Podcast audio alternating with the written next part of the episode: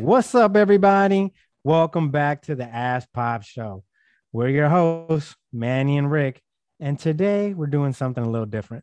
Instead of interviewing some amazing guest who's going to kick knowledge on how they got started on their entrepreneurial journey, we decided to look back on season one of Grub Pubs and Clubs and just reflect back on what we learned from speaking with these incredible individuals. Yo, Rick, man, I'm so curious to hear what key learnings you gathered from the thirteen episodes we shot this year, and what stood out the most, man, from speaking to these small business owners. So hit me with it. What were the top three to five things you learned from season one on Grub Pubs and Clubs? Oh, there's so many, dude, to, to choose from.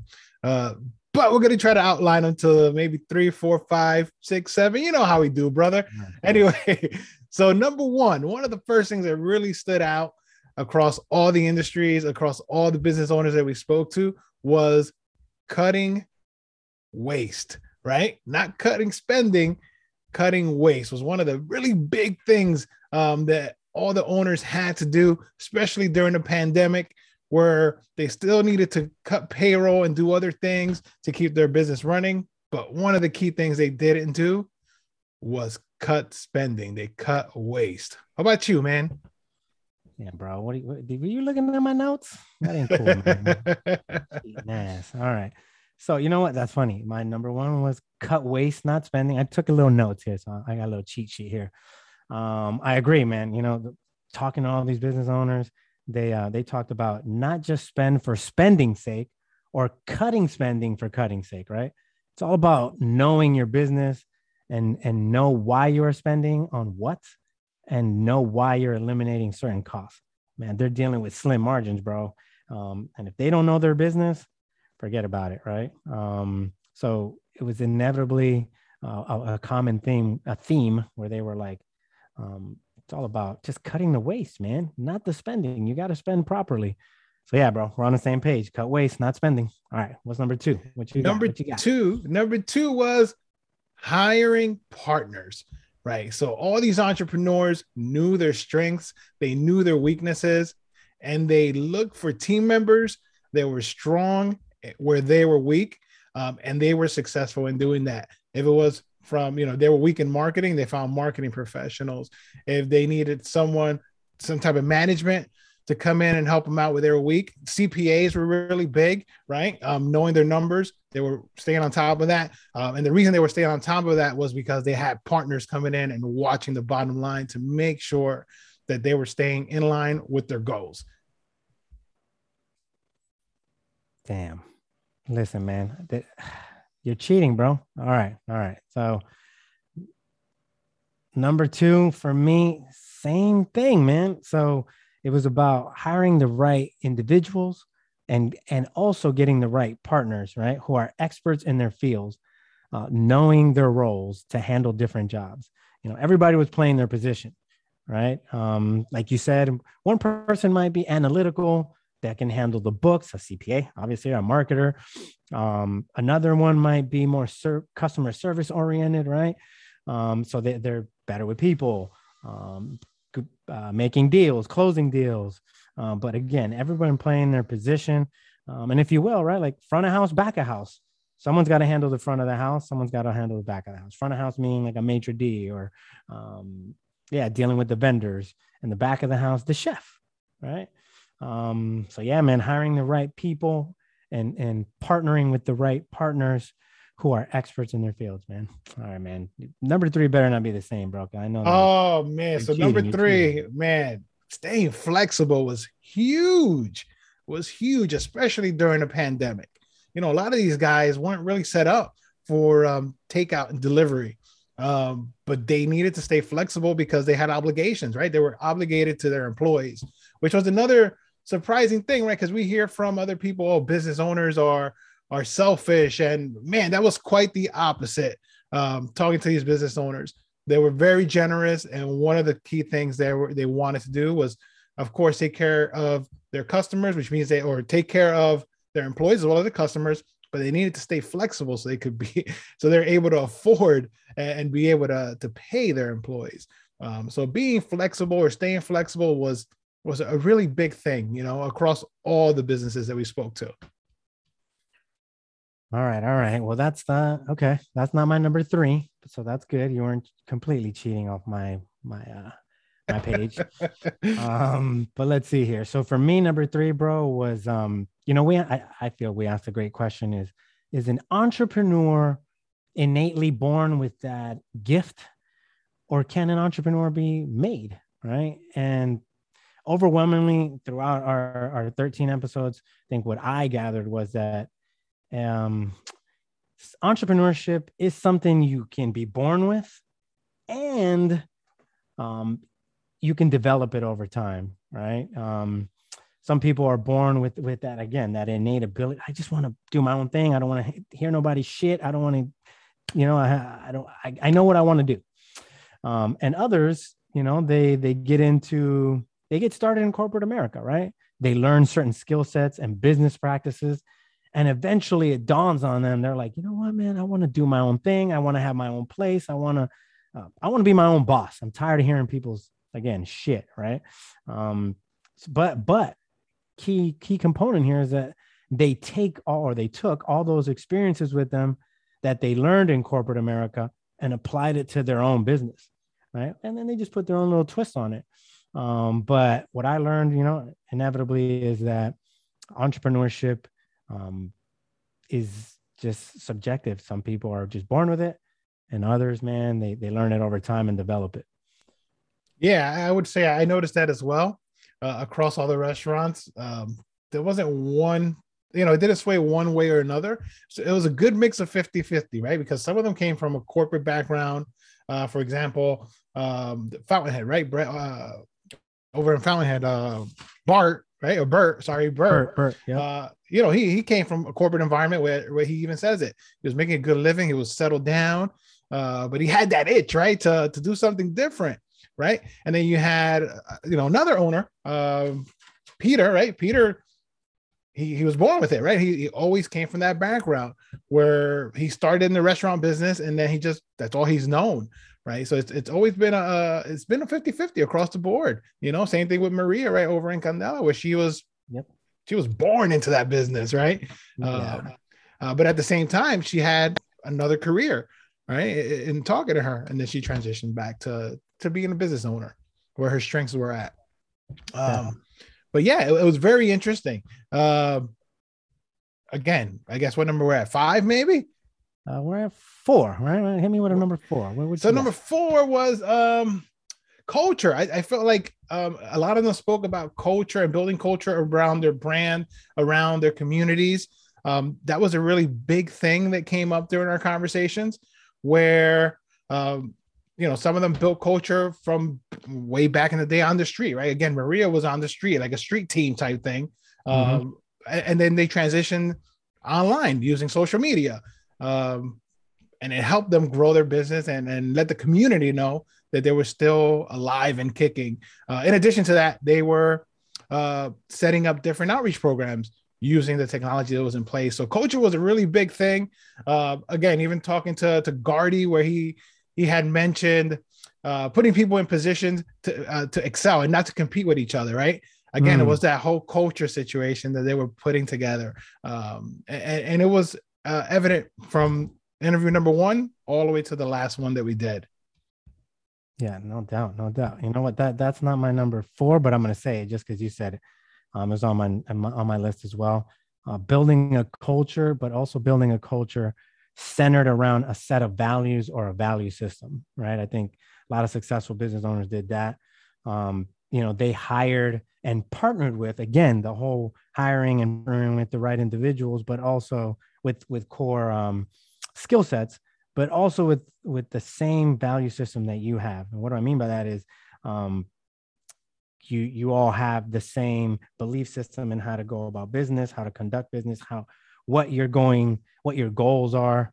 Uh, values are extremely important, man. Um, it, it allows for everyone to stay on task um, for the betterment of everyone individually. Like, hey, I know what, what we're reaching for and how we want to get there. It's not just what, but how.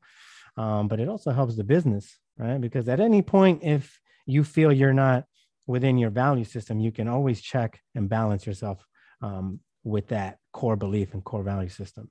Um, so I, I think that was something extremely important that I, that I got, that is like, hey man, you know what? Um, if you're looking for a job or you're looking for the right individuals to partner with or hire, make sure that everyone has the same value system as you, because it's going to help you with your bottom line, but also help you with uh, turnover, right? Like if people are quitting on you, it's because they don't, they don't uh, value what your business is about or you. Um, so yeah, the culture, bro, man, I'm, yeah. I'm glad you touched it, on it, that. It's interesting that you mentioned uh, employees, uh, you know, going into it, we thought that employee retention might've been an issue mm. uh, with these business owners. And it wasn't, that wasn't one of the things that they struggled with. Um, they had loyalty, right? So they built that culture where people wanted to stick around and, and wait it out, you know? Um, a quote that comes to mind from one of the interviews was, uh, a, co- a captain isn't as, uh, isn't as strong, um, without a good crew was, was the quote. Mm. Uh, and I was like, wow, that, that really stuck with me, right? Because you could be the best captain, but if you, if you don't have a crew, you don't really have anything, you know? And that was evident across all of them. They all had a good, good crew. Yeah, they had good captains and good crews. Um, and that's why they were able to um, sustain during COVID, bro. Right. They, they set up their, their core value system and their culture way before this pandemic came. Right. So when it hit, they they didn't waver. They maintained their value system. They maintained their core beliefs. Right. And they, they maintained that trajectory. Um, and they were able to sustain. They didn't lose people like most people were. Right. You're hearing all these you're hearing all these things and you're reading all these articles during COVID. Like, man, restaurants are having a high turnover rate. Not the thirteen business owners we talked to. Right. Even though they closed their doors, they were, they still had staff coming through to volunteer and get with the community and give food away, even though they weren't getting paid. Right. It's like, that's amazing. That's, that goes back to the culture and the value system that they had uh, set up prior, man. Right. And no, in um, addition to that, I mean, that, that you set me up perfectly for the last bullet point that I have is oh, being prepared. Like this wasn't an accident. Like all this stuff was outlined, right? They all had a plan. Even before the doors were open, they knew their market. They knew the culture they wanted to build. Uh, they set goals, right? They were con- conscientiousness about it, um, and they set towards that goal, you know, and they might have had obstacles, but they were able to overcome because they had a goal to aim at.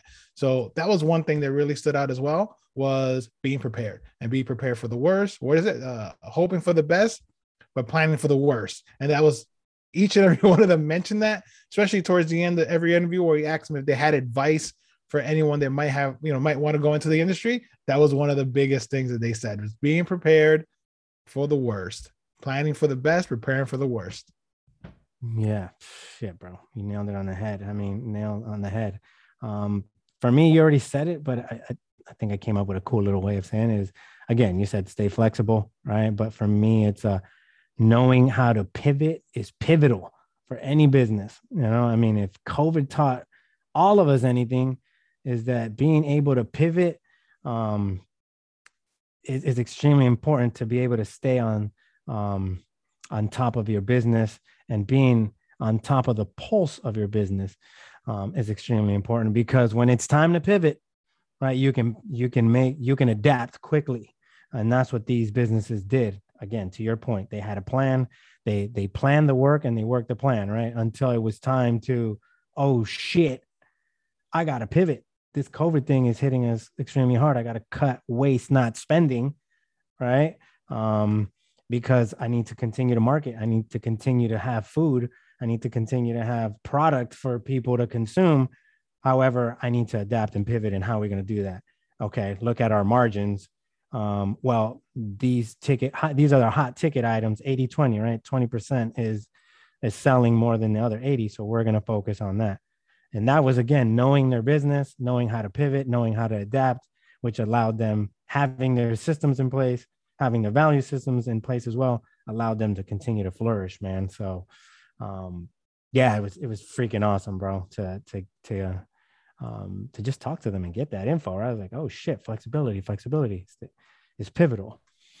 Yeah, um, man. And their um, the humbleness, right? Um, they all came across so humble, not arrogant, you know, and, and a lot of them, you know, can't, you know, could be, you know, because they've accomplished a lot. Not they, they're not on just their first one. They might be on their sixth uh, franchise or, um, you know, business.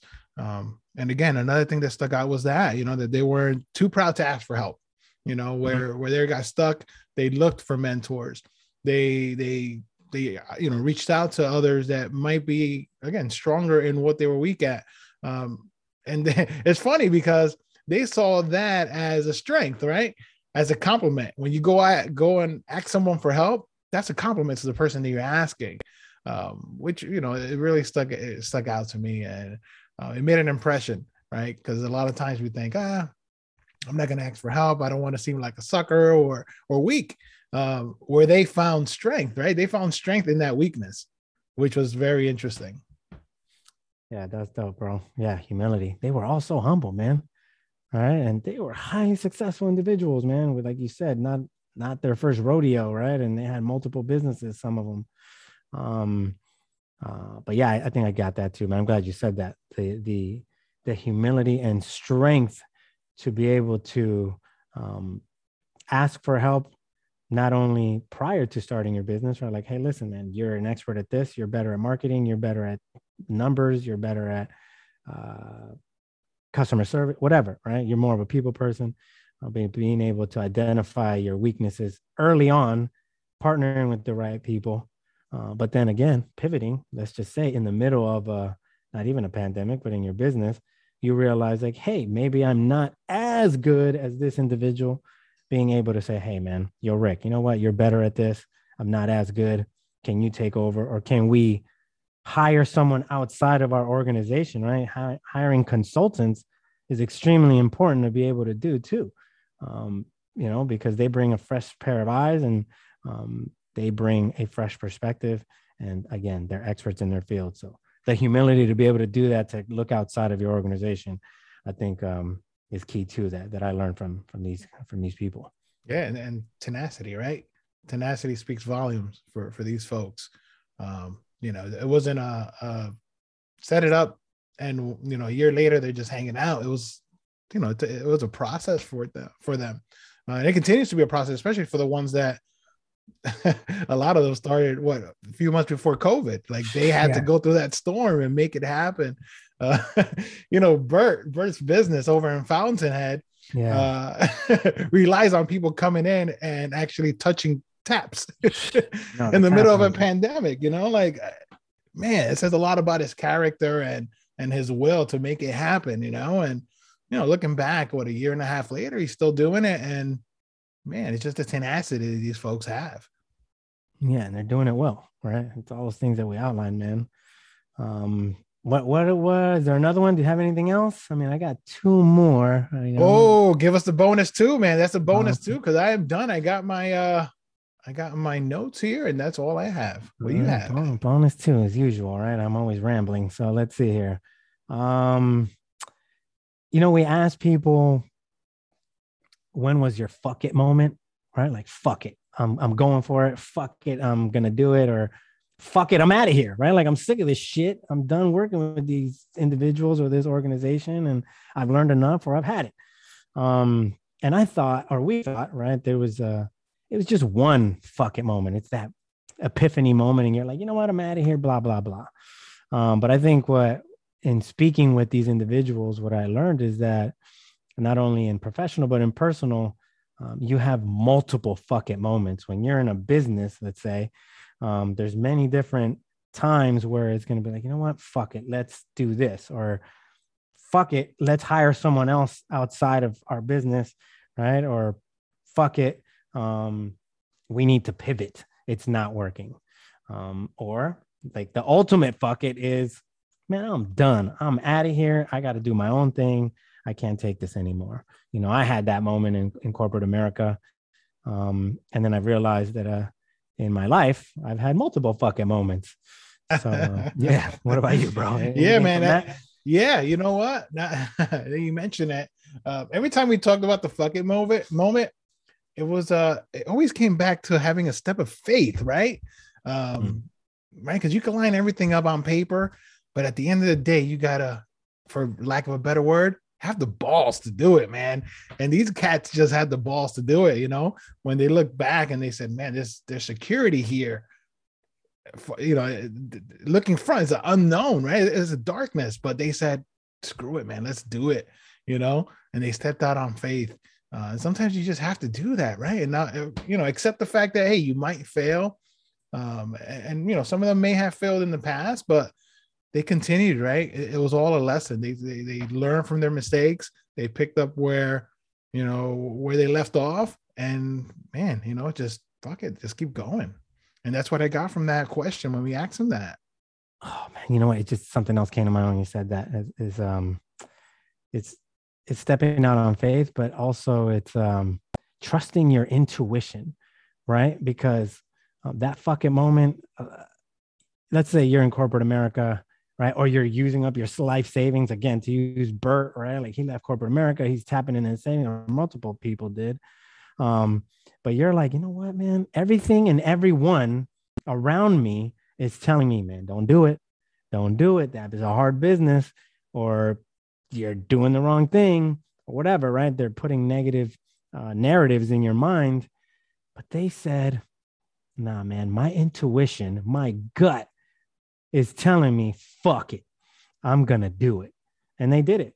Um, and it's beautiful to hear that story. And it's beautiful to see how that trusting yourself, trusting your intuition, who you are, right, is um has a, uh, allowed them to be where they're at and successful, man. So yeah, intuition, bro, with that fucking moment. Yeah, man, uh, we we learned a lot, man, yeah. through these uh these episodes here, and uh, a lot of gold, a lot of gold within those uh within those conversations. Um, a lot of thought went into those uh, answers that they gave us.